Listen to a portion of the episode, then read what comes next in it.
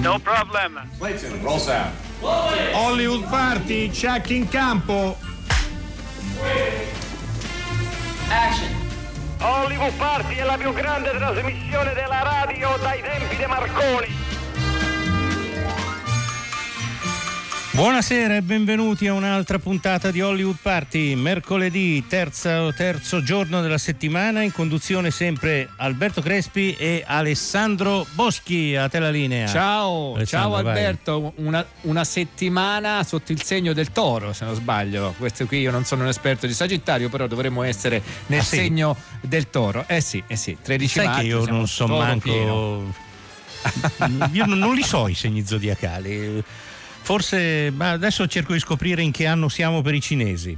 Mm, vabbè, ecco, preferisco non pensare. Hollywood, Hollywood, Party, Hollywood Party dovrebbe essere nel segno del, dell'Ariete, quindi insomma credo che siano segni di terra. Allora, detto questo, un'altra puntata di Hollywood Party, diamo le solite informazioni, ovvero c'è il nostro sito, c'è RaiPlay Radio dove potete riascoltare le nostre eh, puntate, anche quella che sta andando in onda la potete riascoltare pochi minuti dopo il suo termine. Poi avete un numero di telefono al quale potete inviare, come state facendo in questi giorni, rispondendo alla sfida di cui ora vi parlerà Alberto Crespi, che è il tre tre cinque cinque sei tre quattro due nove sei. Messaggi anche su WhatsApp. Di che sfida stiamo parlando, Alberto?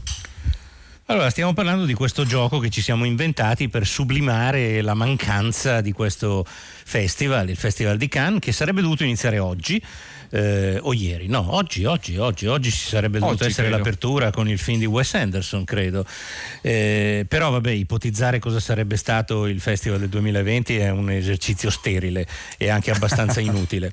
Eh, noi abbiamo deciso di sottoporvi questo gioco, cari ascoltatori, di rievocare un po' di palme d'oro del passato. Ogni giorno ve ne raccontiamo due e vi chiediamo di sceglierne una. Eh, la scelta a monte la, la facciamo noi anche in base a ciò che troviamo di divertente da farvi ascoltare. Voi ogni giorno dovete votare un film che andrà in finale e venerdì prossimo faremo, con nove film che avranno superato questo sbarramento, faremo sempre con i vostri voti eh, la gara finale, la finalissima, e assegneremo la palma di tutte le palme. Sì, oggi beh. Giochiamo con due film francesi che sono Vite vendute di Henri Georges Clouzot, che vinse la Palma d'Oro, in realtà allora si chiamava solo Grand Prix del, del, del, del festival, eh, nel millenovecentocinquantatré, e Un uomo, una donna di Claude Lelouch, che vinse invece la Palma d'Oro nel sessantasei. Io ho già fatto questo gioco anche su Facebook, ma quelli sono voti così, tanto per divertirsi con gli amici di Facebook. Vite vendute ha trionfato proprio, è stato un, quasi un plebiscito, ma i voti che contano sono quelli che ci manderete adesso attraverso WhatsApp e attraverso S M S al tre tre cinque cinque sei tre quattro due nove sei. Ho la sensazione che quello che tu hai detto si verificherà anche tra i nostri ascoltatori, non so, io ho ma chi rivisto lo sa, un uomo, una donna per i romantici è, è vero, ma insomma... No, pensavo Alberto che se noi fossimo più disinvolti il premio finale lo chiameremmo il cannone, il grande Cannes, però insomma forse è un po' esagerato. Detto questo, sono due film o il palmone, esatto, sono due film, come dicevi, molto diversi, però eh, io ho... Mh, secondo me Vite vendute è un po' più bello, dai. Eh, detto questo, ma forse per il genere, sì, perché l'altro sicuramente è un film importante, girato in pochissimo tempo, quindi ha comunque t- molti aspetti eh, positivi. Altri due film che invece eh, consigliamo perché andranno in onda questa sera sono quelli che sono, rappresentano un po' le nostre scelte. Io Alberto mi, son, mh, mi sono concentrato su un film che va in onda eh, questa, questa sera, ed è un, un film del millenovecentottantaquattro che l'anno successivo vinse la produzione nell'ottantaquattro, nell'ottantacinque vinse, non lo sapevo, devo essere sincero, il Gran Premio della giuria eh, a Cannes, ed è Birdy, Le ali della Libertà di Alan Parker. È un film ah, sì, è vero, è vero. Eh, sul trauma eh, post-guerra che attraversa Matthew Modine, e c'è questo Nicolas Cage che è un suo amico e anche commilitone che lo aiuta, e c'è una cosa molto eh, divertente perché alla fine eh, Matthew Modine non parla mai. Non parla mai, fino a insomma, eh, e le prime parole che dice, sì, pass- eh, esatto, il, le prime parole che dice a un Nicolas Cage che invece non sta zitto un secondo, gli dice: senti, tu sei una cava di cazzate. Scusate il termine, ma la battuta era veramente divertente perché insomma con quello lì lo gela, dice accidenti, ma allora dice allora puoi parlare. Insomma, tu invece Alberto che hai scelto? Ma io tra i tanti film che c'erano quasi quasi mi rivedrei volentieri Rogue One, che è un, come sanno tutti, è uno spin-off della serie di Guerre Stellari. Eh, non fa parte del canone, diciamo, non fa parte dei nove capitoli che costituiscono le tre trilogie ufficiali. Certo. È un film che si colloca in mezzo tra i film delle, delle trilogie, che però secondo molti cultori della saga è un film migliore dell'ultima trilogia, quella fatta da, da J J Abrams e da Rian Johnson. Io non mi ricordo assolutamente nulla, perché l'unico Guerre Stellari di cui più o meno mi ricordo la trama è è il primissimo, no? Quello eh certo, anche se, ma, anche eh, se io... devo dire prego prego no, dicevo, io credo di addirittura non averlo neanche visto questo Rogue One, e, e non c'ho neanche tanta voglia, però se tu me lo dici allora io stasera ah, ah, ah, posso anche rivederlo. Bisogna essere, bisogna essere un po' fan, insomma. Comunque no, è un film divertente. Devo dire che mi sono molto divertito in questo periodo a vedere invece eh, su Disney Plus la serie The Mandalorian, di cui abbiamo parlato uh-huh. un po' di tempo fa, quando abbiamo avuto Gabriele Niola ospite per parlare proprio di questa nuova piattaforma della Disney, ed è un, una serie divertente, una serie western con il piccolo Yoda, o comunque un mini Yoda, uno Yoda bambino, insomma, è che vero. Viene protetto da questo cacciatore di taglie. Quella, quella mi sono molto divertito. Io ne ho visti alcuni episodi, devo dire che la cosa migliore è Werner Herzog, ehm, che, che secondo sì. me è un attore straordinario, oltre che un, un regista. Eh, voglio, mi sono dimenticato di dirvi che ehm, Birdy, Le ali della Libertà va in onda sulla sette D alle ventitré e trenta. Adesso eh, invece, tu, invece tu, io Rogue One non ho sotto mano quando, quando vai in onda, ma cercatevelo, insomma. Lo, lo scopriremo. Adesso vi facciamo ascoltare il mashup, ovvero la, la, come dire, il mix dei due film. You seem unsettled. No, just pressed for time. There's a great many things to attend to. My apologies. You do have a great many things to explain. I delivered the weapon the Emperor requested. I deserve an audience to make certain that he understands its remarkable potential. Its power to create problems has certainly been confirmed. A city destroyed, an Imperial facility openly attacked. Miss Governor Tarkin suggested the test. You were not summoned here to grovel, Director Krennic. No, it's... There is no Death Star. The Senate has been informed that Jedha was destroyed in a mining disaster. Yes, my lord. I expect you not to rest until you can assure the Emperor that Galen Erso has not compromised this weapon in any way. Vedi, ho capito quello che fai tu, Berti. Hai ragione. Dobbiamo nasconderci e non parlare con nessuno, noi. E una volta ogni tanto fare i pazzi e arrampicarci sul muro e sputare e tirare la merda a tutti come il colmato nel corridoio. Sì, questo possiamo fare. Questo possiamo fare. Ah, qualche volta sei una cava di cazzate. Sì, sei stato tu. One minute.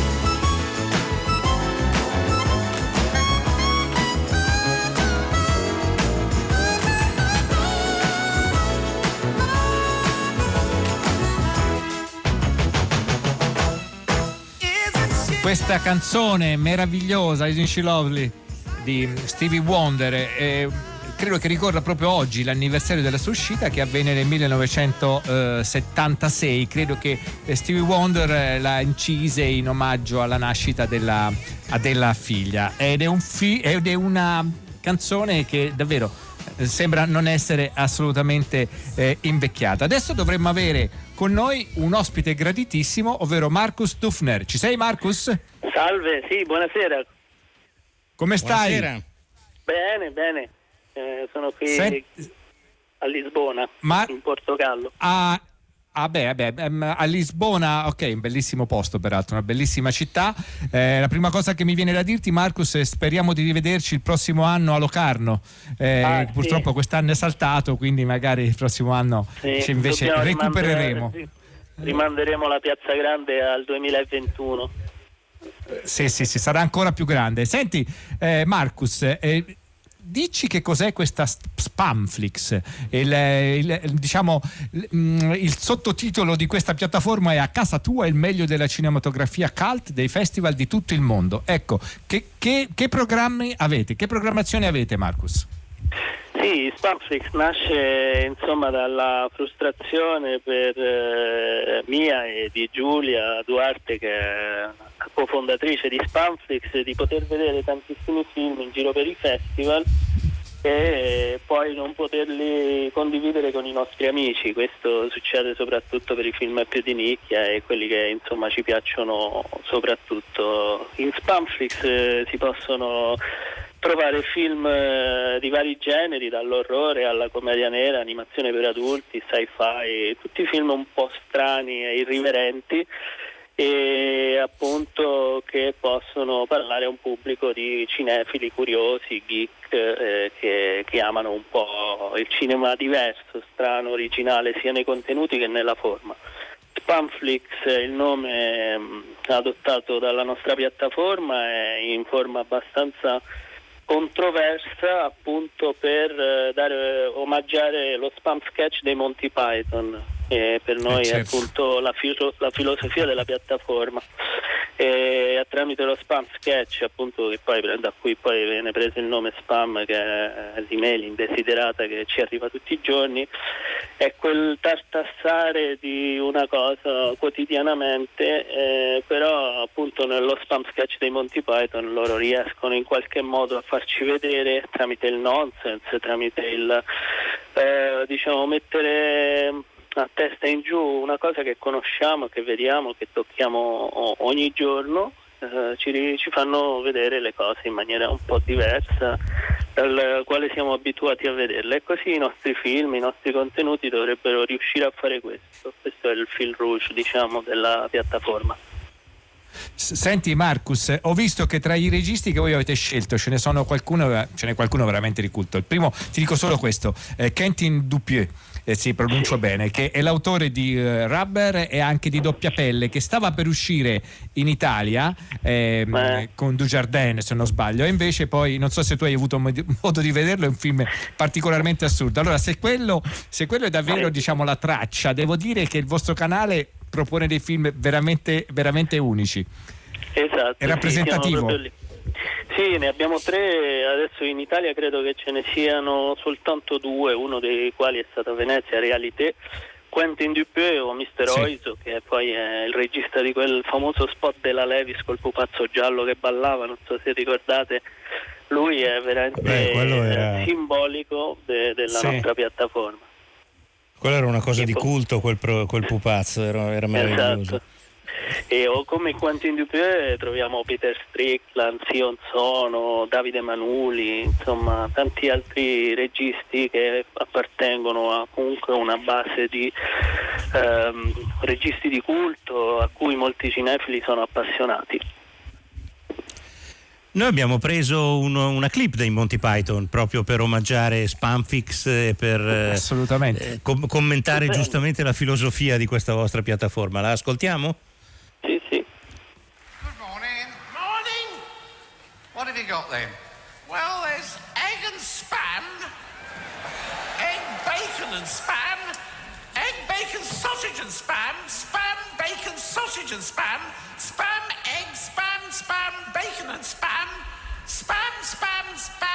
egg and spam, spam, spam, spam, spam, baked beans, spam, spam and spam, or lobster thermidor au crevette with a Mornay sauce garnished with truffle pate, brandy and a fried egg on top and spam. Have you got anything without spam in it? Well, there's spam, egg, sausage and spam. That's not got much spam in it. I don't want any spam. Why can't she have egg, bacon, spam and sausage? That's got spam in it. Yeah, but not as much as spam, egg, bacon, spam and sausage. Look, can I just have egg, bacon, spam and sausage without the spam? Yeah. What do you mean, uh? You can't have egg, bacon, spam and sausage without the spam. Why not? Well, it wouldn't be egg, bacon, spam and sausage, would it? I don't like spam. Oh, don't make a fuss, dear. I'll, I'll have your spam. I love it. E Markus Duffner praticamente allo, allo spam no, non si sfugge, insomma. Tra l'altro questo, questo eh, cortometraggio dei, eh, che praticamente è uno sketch dei Monty Python, è uno dei pochi in, quello, in cui loro utilizzano una donna vera, non una delle solite eh, imitazioni di solito è fatto da Eric Idle, che comunque invece qui fa la parte, diciamo, del marito. E poi c'è il grande Terry Jones, che è stato anche nostro ospite a Hollywood Party eh, qualche anno fa. Eh, volevo chiederti una cosa, ci chiedono delle informazioni proprio tecniche, come si accede alla piattaforma, quali sono le modalità? Giusto. Certo, la e quanto si paga, è... soprattutto se si paga. Ecco. Ok. No, la piattaforma è, intanto la registrazione è gratuita, eh, c'è bisogno di avere Beh. un account, questo anche per questioni legali, i nostri film eh, sono accessibili solo a maggiorenni, perciò dobbiamo avere registrazioni, e dopodiché gli utenti possono pagare per ogni film eh, una sorta di vecchio video noleggio, settantadue ore per uno streaming online di, di un film ed eventuali contenuti extra che appunto vanno un po' a sostituire quello che erano i D V D, i Blu-ray. Dopodiché per i più fan e cinefili ci sono offerte di film packs che possono acquistare vari coupon per poi vedere più film a prezzi anche più vantaggiosi. È molto semplice il sistema, noi crediamo in un modello non ad abbonamento mensile, appunto, uno perché abbiamo un catalogo abbastanza ridotto e questo ci permette di concentrarsi sulle release e eh, non avere un mare di film in cui poi il pubblico si perda. E dall'altra parte immagino che molti eh, non vogliano abbonarsi per essere interessati magari solo a cinque, sei, dieci film, per quello ci sono appunto i film pack. Mi sembra giusto. Senti, eh, Markus, allora noi, ric- siccome ce lo chiedono anche il nome di questa piattaforma, Spamflix, proprio come la spam, noi ti ringraziamo, come ti ho detto contiamo di rivederci presto, e ti salutiamo proprio con un regista italiano che fa parte, diciamo, del pacchetto che voi avete inserito sulla piattaforma, ovvero eh, Davide Manuli con il suo Beckett. Ciao Markus, e in bocca al lupo. Ciao. Grazie, ciao, in bocca al lupo, ciao, ciao. Complimenti. Qualche volta io mi cerco la rivolta, tanto poi mi sento molto stanco. Però oggi ho trovato il giusto tono. Sono buono, sono buono. Oggi, oggi io mi sento proprio bene. Forse son finite le mie pene. Soffrire sempre non conviene. Sono buono, sono buono. Forse mi volevi più cattivo, più deciso, più aggressivo. Oggi ho trovato il giusto tono. Sono buono, sono buono.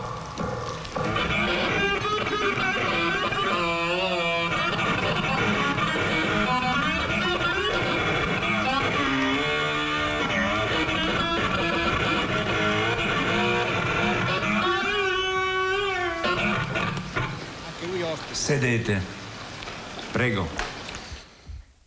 Questo era Fricantoni dentro il film di Manuli, dentro Beckett, anche lui è stato nostro ospite in passato.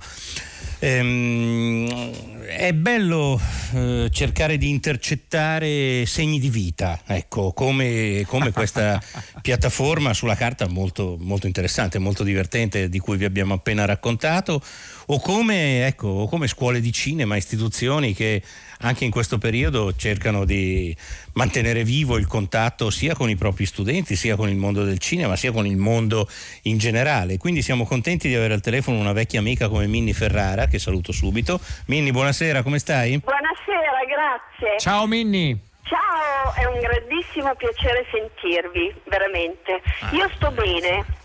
Per fortuna sto bene, si lavora tantissimo, quindi insomma non mi lamento, nonostante le difficoltà siamo molto in attività e questo è fondamentale. Bene, e dici allora come sta la Civica Scuola di Cinema Luchino Visconti di Milano, di cui tu ti occupi?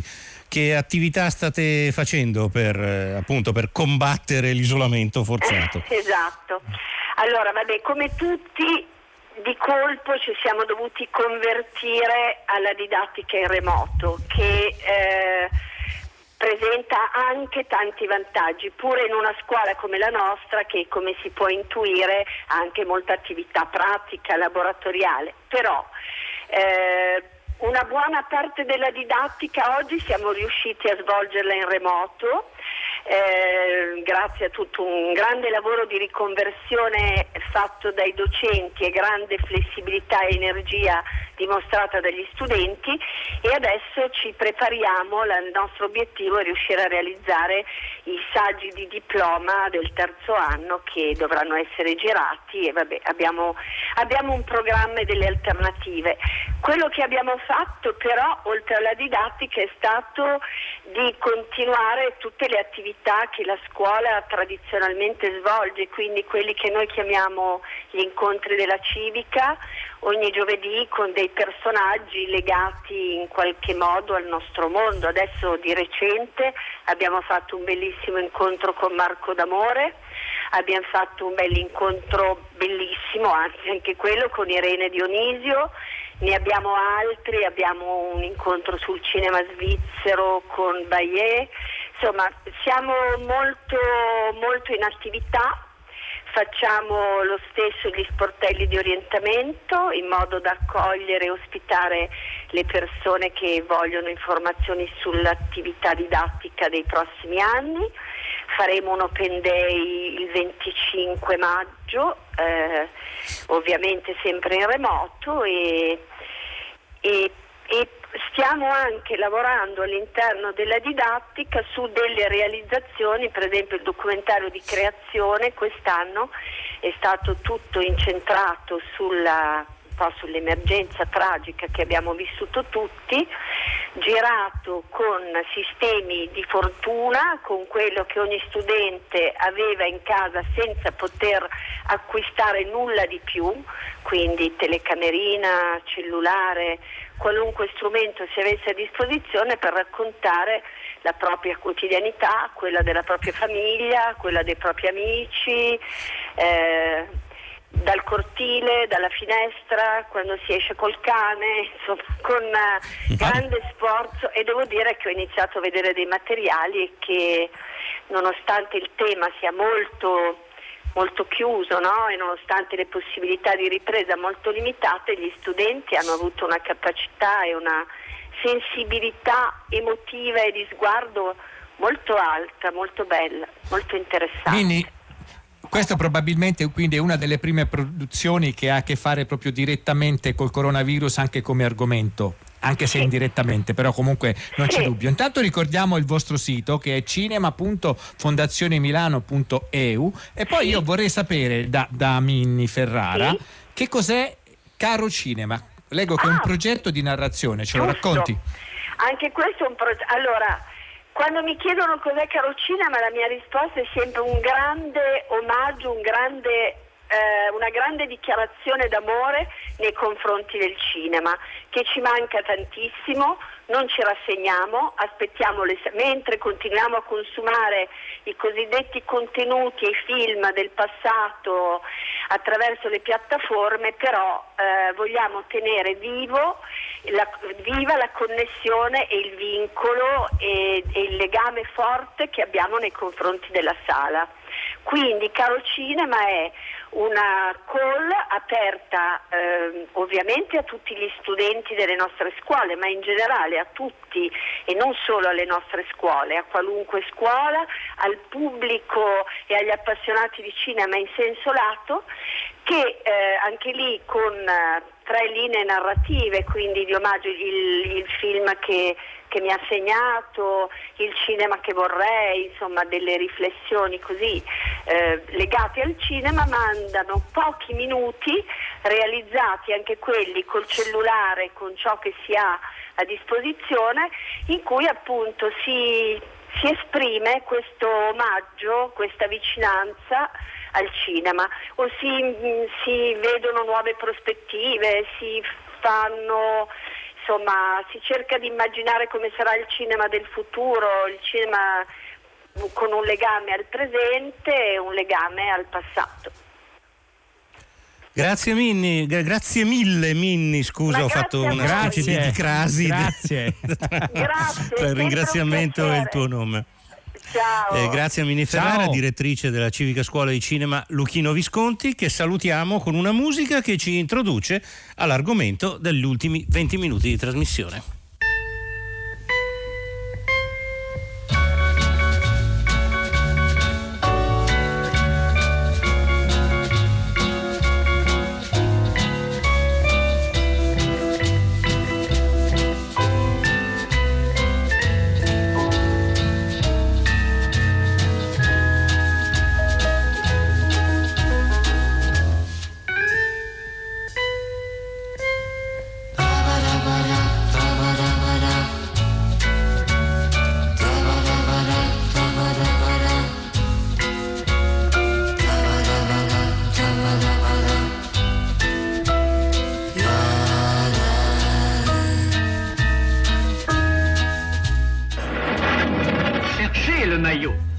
André s'en est tout scandalisé, mais pas la concurrence, qui semble fort satisfaite.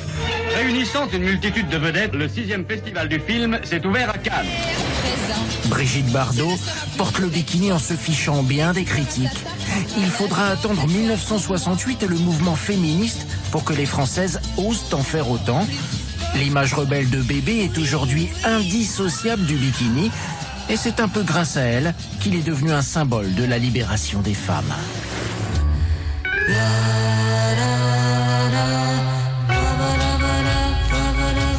Allora, inizia la guerra tra un uomo e una donna e vite vendute. Leggo alcuni dei messaggi, sono arrivati come al solito tantissimi. Vai. Allora, uo- il primo è un uomo e una donna, poi però vite ve- perdute, che pensavo vabbè, lo prendiamo lo stesso. Che è quello vite lì vendute, comunque. Vite vendute. Eh sì, è quello lì. Voto un uomo e una donna, ma vite vendute non l'ho visto. Vabbè, Maria Teresa, questa è una Vabbè, grandissima roba. fortuna. eh, no.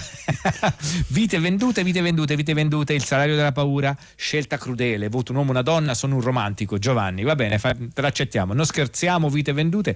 Eh, Glauco da Padova, un uomo e una donna, proviamoci nonostante le gufate dei conduttori. Cioè ci danno pure dei gufi, Alberto Crespi. Tanto, diciamo che gli abbiamo regalato una bellissima musica intanto. Era la musica di Francis Lay, il tema immortale di un uomo e una donna. Ma poi abbiamo ascoltato una cosa molto curiosa che non c'entrava nulla con i due film di cui stiamo parlando, ma c'entra col Festival di Cannes e soprattutto con il Festival di Cannes del millenovecentocinquantatré, che è l'anno in cui poi appunto Vite vendute o Les Salaires de la Peur in originale di Henri Georges Clouzot vince il massimo premio. Il millenovecentocinquantatré è anche l'anno in cui sulla spiaggia di Cannes viene lanciato il bikini, questa nuova moda che oggi è una cosa ovvia e abituale e che allora dava scandalo, perché il fatto stesso che una donna mostrasse l'ombelico sembrava un, una provocazione, insomma una, una cosa terribile. E chi è a lanciare il bikini sulla spiaggia di Cannes? È una giovanissima, credo ancora minorenne, Brigitte Bardot. Eh, infatti se cercate online questo filmato, se mettete Cannes millenovecentocinquantatré bikini Brigitte Bardot, vi viene fuori questo filmato in cui ci sono le foto di Brigitte eh, sulla spiaggia, sulla Croisette, col bikini, e sono foto belle, insomma, non, non c'è niente da dire, perché la bellezza, la, la bellezza trionfa, insomma, quando è una bellezza di questo tipo. Quello stesso anno, appunto, Henri Georges Clouzot vince eh, il Gran Premio con eh, questo film. Eh, ora io vorrei, eh, scavallando lievemente la scaletta, ma chiamando la cosa con circospezione, in modo che eh, i, nostri, i nostri colleghi in regia la possano trovare tranquillamente, è la clip denominata numero sei in scaletta, è un'intervista con Clouzot che si trova online, ed è un'intervista, tra l'altro, che eh, coloro che l'hanno postata definiscono inedita, realizzata per, fatta per un documentario che poi non è mai stato realizzato. Clouzot, che era un grande regista, Clouzot è il regista del Corvo, il, il film maledetto della Francia occupata dai tedeschi, ma un grande film che racconta proprio la delazione come sistema di vita, no? E quindi è probabilmente una grande metafora della Francia di Vichy, del collaborazionismo, eccetera eccetera. Lui racconta un po' tutta la sua carriera in questa intervista e parla anche della genesi delle Salaires de la Peur, e quindi andiamo ad ascoltare la voce di Clouzot, ve lo traduco in oversound. Si j'avais voulu tourner euh, dix minutes sur la plage de Copacabana et sur, surtout sur la piscine, tout le monde aurait été ravi, et si j'avais voulu tourner... Il film è stato concepito in Brasile. Durante un mio soggiorno in Brasile eh, avevo anche degli agganci forti con il governo brasiliano e speravo di girare il film in Brasile, ma ho capito subito che se avessi voluto girare la spiaggia di Copacabana o le nuove conquiste industriali e scientifiche del Brasile mi avrebbero fatto Ponti d'Oro, ma siccome io volevo girare nelle favelas, nel nord-est, nel Brasile selvaggio, mi hanno fatto subito capire che non era aria. Sono quindi rientrato in Francia un po' con la coda tra le gambe, e avevo più o meno metà del film in testa, ma non avevo una storia, una vera storia. Sono andato a, a pranzo con un amico, un collega, con Pierre Lazar, e gli ho detto: Pierrot, c'ho un'idea fantastica per un film, ma mi manca una struttura, una storia. Gliel'ho un po' raccontato e mi ha detto: i tuoi problemi sono finiti, sta per uscire un romanzo di Georges Arnaud che è perfetto per te. Il giorno dopo ho letto questo romanzo ancora in bozze, era Les Salaires de la Peur, e ho potuto fare il film. Ma, ma, enfin, il s'est arrangé pour que la pellicule se perde, que les, les avions ne partent pas, et cetera. Je, je me suis aperçu, aperçu que j'allais me ruiner complètement dans cette aventure. J'ai euh, coupé, j'ai, j'ai renvoyé l'équipe en France. Ecco, bene, quindi questa... curiosa anche la storia, insomma, di questo sì, film sì, che è la sì. storia di quattro disperati mercenari: Folco Lulli, Yves Montand, Charles Van Helme, ne manca uno, te lo ricordi, Alessandro? Quello... Folco Lulli, eh, Yves Montand, eh, Chanel e Peter Van Eyck, il bimba, no? Il tedesco, se non sbaglio. Sì, giusto, eh, giusto, giusto. Sì, sì, sì, sì, è quello, è che quello. Devono guidare eh, io... dei camion carichi di nitroglicerina nella giungla, col rischio eh, di saltare in aria ad ogni, ad ogni pietra. Ecco, infatti c'è una cosa, eh, il film secondo me è un film bellissimo, tra l'altro c'è anche nella parte di Linda, la, la moglie di, di, di, di Clouzot, che sembra una Greta Garbo in miniatura, anche se naturalmente sì. il personaggio è un personaggio che Greta Garbo non avrebbe mai interpretato, perché questa qui fa la sguattera, quindi figuriamoci, ma eh, c'è una, un passaggio del film che secondo me è proprio emblematico. Eh, a un certo punto questi due camion eh, che partono e devono raggiungere una base eh, dove c'erano dei Eh, dove avrebbero dovuto portare questa nitroglicerina, e chi li manda sa già che per, sarebbe mh, come si dice grasso che cola se uno di due camion arrivasse, come infatti poi alla fine succede. Ma ehm, quando il camion guidato da Luigi, ovvero da Folco Lulli, esplode, non c'è nessuna eh, amplificazione, c'è solo il fatto che questo esploda, si sente soltanto il Montand che dice Luigi, e l'altro dice Luigi non c'è più. Io pensavo a una situazione del genere girata oggi, cioè come avrebbero fatto, avrebbero fatto diecimila riprese, diecimila esplosioni, lì si vede solo una nuvola di fumo, ma è sufficiente perché ti fa venire comunque l'angoscia e il dispiacere, perché comunque erano due personaggi molto diversi ai quali comunque ti eri affezionato. Eh, possiamo ascoltare adesso eh, una clip da Vite Perdute, e dovrebbe essere una clip dove si parla in italiano, perché Vite Perdute comunque è un film dove si parlano l'italiano, il francese e tante altre lingue. Ascoltiamola.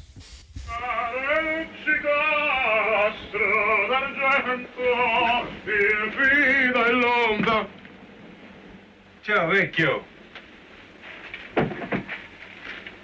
Ah, benissimo. Fai proprio il tuo comodo. Ti dai anche la mia roba adesso. Non ho abbastanza sudato per pagarla io. Che schifo. Va bene, via, lascia andare. Te la restituiremo la tua immondizia. È pulita e disinfettata. No, te la regalo.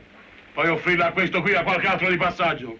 Mi scocci, sai. Non siamo insieme, no? Se il mio muso non ti va più, io sono stufo del tuo. Cambio strada. No, ma che schifo. Non, rien, il débloque. Viens, débile en noir avant que je me foute en rogne. C'est ça. Débile-toi. C'est pas moi qui te regretteremo. Questo era Vite vendute, non perdute, ma insomma ci siamo capiti. Sì, certo, Les Salaires certo, de la Peur, certo, certo. In originale, eh, è un film che in Italia ha avuto una strana storia coi titoli, perché appunto Les Salaires de la Peur è stato tradotto Vite vendute. Poi quando eh, William Friedkin ha fatto un remake, anch'esso piuttosto bello, molto potente di questo film, sì. eh, che in originale eh, si intitolava Sorcerer, lo stregone. In italiano quello, quello di Friedkin è stato chiamato Il salario della paura, cioè ric- recuperando il titolo del film di Clouzot. Secondo me il remake di Friedkin è anch'esso un, uh, un grande film. Non so se Alessandro Boschi è d'accordo. Uh, ah, assol- assolutamente. È un film naturalmente molto più moderno, è un meno classico, però ha una cattiveria, secondo me, ha una sciuttezza che è tipica peraltro, peraltro di Friedkin, e anche gli attori comunque tipo Roy Scheider, Bruno Cremer e Francisco Rabbat, che secondo me sono tre grandissimi attori. E io in particolare ho una fissazione per Bruno Cremer, perché oltre ad aver fatto il Maigret televisivo è anche protagonista di quel film tratto da Scerbanenko, eh, che è Il caso Venere privata, dove addirittura c'era Mario, Mario Adorf che era un pazzo e Raffaella La Carrà che finisce affettata, insomma, vabbè. Quindi per dirvi, sai che nessuno che... dei tre era la prima scelta di Friedkin, eh, nessuno. Eh, lui Friedkin voleva Lino Ventura, Marcello Mastroianni, eh, che però non accettò perché l'idea di stare due mesi in Repubblica Dominicana a mangiare delle schifezze non. E poi voleva, eh, l'attore americano non me lo ricordo, ma voleva un attore più di nome rispetto a Roy Scheider. Però insomma il film venne bene u- ugualmente. Quindi pare che Vite vendute stia prevalendo. Noi però diamo tutte le chance del caso anche a Un uomo e una donna di Claude Lelouch, del quale tra l'altro, Alessandro, l'anno scorso a Cannes abbiamo visto il seguito a distanza sì, di vero, quarantacinque vero. anni, eh, I migliori anni della nostra vita, sempre con Anouk Aimée sì. e Jean-Louis Trintignant. La cosa curiosa che volevo sottolineare: oggi abbiamo scelto due film francesi, due palme d'oro francesi. Eh, Cannes non ha mai premiato i registi della Nouvelle Vague, né Godard, né Truffaut, né Romer, né Rivette, né Chabrol, né Alain René non hanno mai vinto la Palma d'Oro, mentre alcuni di loro hanno vinto dei Leoni d'Oro a Venezia, per esempio, sia Godard che Romer.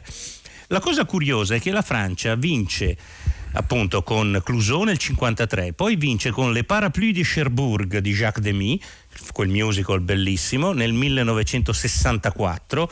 Demy è l'unico film, è l'unico regista limitrofo alla Nouvelle Vague che può dire di aver vinto la Palma d'Oro. E poi la Francia non rivince più a Cannes fino al millenovecentottantasette, per, quindi per ventitré anni per ventuno anni scusa, se no no ventitré anni. Uh-huh. Eh, no, ne, sì, poi c'è anche Un uomo e una donna, quindi per ventuno anni, eh, quando vince Sotto il sole di Satana di Maurice Pialat. Eh, quindi è eh, così, volevo sottolineare questa curiosità e rendere omaggio a Lelouch, che comunque è un regista di grande abilità narrativa, è un regista popolare che ha fatto film molto amati dal pubblico. Questo che andiamo ad ascoltare, Alessandro, è Cannes proprio dell'anno scorso, quando è stato presentato I migliori anni della nostra vita, certo. ovvero il seguito di Un uomo e una donna, e adesso sentirete tutta la sala del Palais che omaggia Lelouch, Trintignant e Anouk Aimée cantando, cantando in coro una musica che sono sicuro eh, riconoscerete. Clip.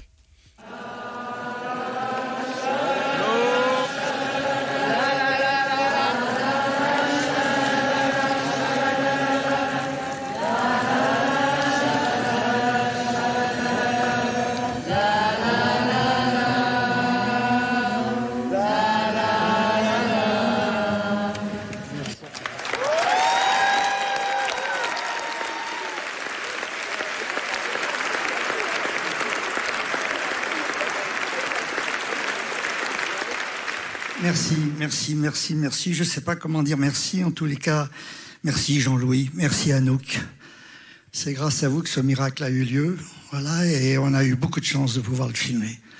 Alors, euh, je voudrais ce soir, euh, puisque vous me tendez un micro, remercier euh, tous mes copains qui sont là au premier rang, avec qui j'ai tourné d'autres films. Et c'est grâce à tous ces films que j'ai pu en faire quarante-neuf. Voilà. Donc, ce soir, je voudrais remercier tous les gens qui m'ont dit non, parce que ça m'a permis de trouver ceux qui m'ont dit oui. Et c'est avec ceux qui m'ont dit oui que j'ai pu faire quarantanove films. Merci. Merci. Beh, c'era molta Lelouch ringraziava Alberto, tutti eh? quanti e sì, erano tutti molto commossi. Lelouch dice una cosa bella: ringrazio tutte le persone che nella vita mi hanno detto di no, perché grazie a loro ho incontrato quelli che mi hanno detto di sì, eh, che è una filosofia di vita su cui vi inviterei a riflettere. Abbiamo un'altra clip di Claude Lelouch che parla di un uomo e una donna, e ascoltiamolo anche in questo caso, traduzione in oversound, Claude Lelouch. Un homme et une femme a, a changé ma vie, celle de Jean-Louis, celle d'Anouk, celle de Pierre Barraud, de Francis Lay, je veux dire. Ce film a changé la vie de tous ceux qui ont participé. Donc d'un seul coup, on est passé euh, de l'ombre à la luce. Un uomo e una donna è un film che ha cambiato la vita di molte persone. Ha cambiato la mia, sicuramente, ha cambiato quella di Jean-Louis, quella di Anouk, eh, ha cambiato la vita di Francis Lay, credo, che ha scritto una colonna sonora meravigliosa. Ci ha fatto tutti uscire dall'ombra in cui eravamo ancora nascosti e ci ha fatto arrivare alla luce. Non dimenticherò mai la, pro- la proiezione del sessantasei nel vecchio Palais di Cannes, sulla Croisette. L'ovazione che ci fu alla fine eh, di quella proiezione, che veramente ci fece capire che forse avevamo toccato qualcosa, forse avevamo fatto un buon film, ma forse avevamo anche un po' toccato la vita di qualcuno. Eh, credo che sia un film che abbia lasciato delle tracce, ecco, non, non riesco molto ad analizzare il suo successo, so che è il film che mi ha permesso poi di fare tutto il cinema che ho fatto, una cinquantina di film in carriera, la libertà di non dare mai retta alle sirene che mi arrivavano dall'America. Ho avuto molte offerte dall'America, ma non sono mai voluto diventare schiavo di Hollywood e degli Stati Uniti, e se dopo tanti anni sono ancora qui a parlare di cinema, e se il cinema l'ho fatto, lo devo completamente a un uomo e una donna. J'ai dit voilà, on m'a fait un très beau cadeau, je, je vais essayer d'aller le plus loin possible avec ce cadeau. Ce, ce film m'a permis pendant soixante ans de faire du cinéma et de partager mes observations avec le plus grand nombre e des fois avec le plus petit nombre. Beh, Alberto, eh, riflettevo su... Dire, se, se prego. Scusami, stavo dicendo, la, tu prima quando dicevi del, che ti stupivi del fatto che comunque i francesi, i film francesi non hanno vinto a Cannes, quella è una grande verità che secondo me poi eh, ci impone anche una riflessione, perché i francesi sono molto... cioè proteggono molto il proprio cinema, però non per favorirlo per la vittoria, ma quanto per metterlo dentro il festival, perché comunque c'è sempre una grande presenza loro, ma poi hanno l'intelligenza magari di non farlo vincere. No, questa secondo me è, è una cosa, è un approccio che insomma va, va in qualche maniera sottolineato. È possibile che sia così, e ci sono stati casi di grandi presidenti di giuria francesi che non hanno premiato film francesi. Noi siamo partiti per questo viaggio dentro la storia di Cannes con La Dolce Vita, un film che ritroveremo venerdì prossimo e che forse è il favorito per la palma di tutte le palme che vogliamo assegnare. Beh, La Dolce Vita fu premiato per la volontà ferrea di Georges Simenon, che era il presidente della giuria quell'anno e che fece come Henri Fonda nella Parola ai giurati, li convinse uno dopo l'altro, eh, perché ah. inizialmente gli altri non erano d'accordo, e riuscì a dare questo premio a un film che secondo lui era rivoluzionario, sconvolgente, tutto quello che volete. Da lì tra l'altro nacque l'amicizia tra Fellini e Simenon. Io vorrei ricordare che Lelouch l'anno scorso, l'abbiamo visto, Lelouch l'anno scorso aveva ottantadue anni, adesso ne ha ottantatré. Quanti ne dimostrava, Alessandro? Meno di me e di te. Ma, sicuramente. Sì, sì, assolutamente, assolutamente. Un ragazzino, un ragazzino. Sì, un giovanotto. Molto conserva. Molto sì. Pimpante. Ricordiamo però... che c'è... Però sta vincendo Clouzot, vero? Sì, sta vincendo Clouzot, ha vinto Clouzot ma per pochissimi voti. Eh, ricordiamo anche mm. che Clouzot, eh, che c'è un cinema alla radio di questo film ed è condotto da Steve Della Casa. Lo trovate già sul nostro sito dove trovate tanti altri cinema alla radio, e anche la puntata, se volete riascoltarla questo e volete sentire qual è la, la nuova piattaforma di, eh, messa eh, online da Markus, eh, da Markus Duffner, non fate altro che cliccare sul, sul nostro sito, su RaiPlay Radio. Beh, eh, Alberto, quindi domani chissà quali saranno i due sfidanti, ma ma io ho fatto una proposta, se tu la accetti al volo la facciamo. Volevo fare un derby New Hollywood Scorsese contro Altman, come la vedi? Beh, beh, eh beh, non sarebbe male, eh. Dopo davvero non so, si scornano i nostri, i nostri ascoltatori, eh beh, perché que- davvero la scelta, quello è il bello eh, del insomma, gioco eh, quello è il bello, vero, vero. I titoli li diciamo quindi domani? Ma i titoli sono Taxi Driver e Mesh, sono le due palme d'oro, di una di Scorsese e una di Altman. Potete cominciare a pensarci. Intanto Vite Vendute raggiunge Paris, Texas e La Dolce Vita per la finalissima di venerdì prossimo. Titoli di coda. Allora, chi ha fatto questa trasmissione? Saluti da Francesca Levi e Maddalena Agnici, le nostre curatrici, da Enrico Murgia che ci ha mandato in onda in maniera impeccabile. Naturalmente ringraziamo tutti i tecnici della sala controllo, poi Massimiliano Bonomo, Riccardo Amorese, Erika Favaro e poi i nostri ospiti Markus Duffner e Minnie Ferrara, e naturalmente l'impeccabile come sempre Alberto Crespi e l'immarcescibile Alessandro Boschi. A domani. Ciao.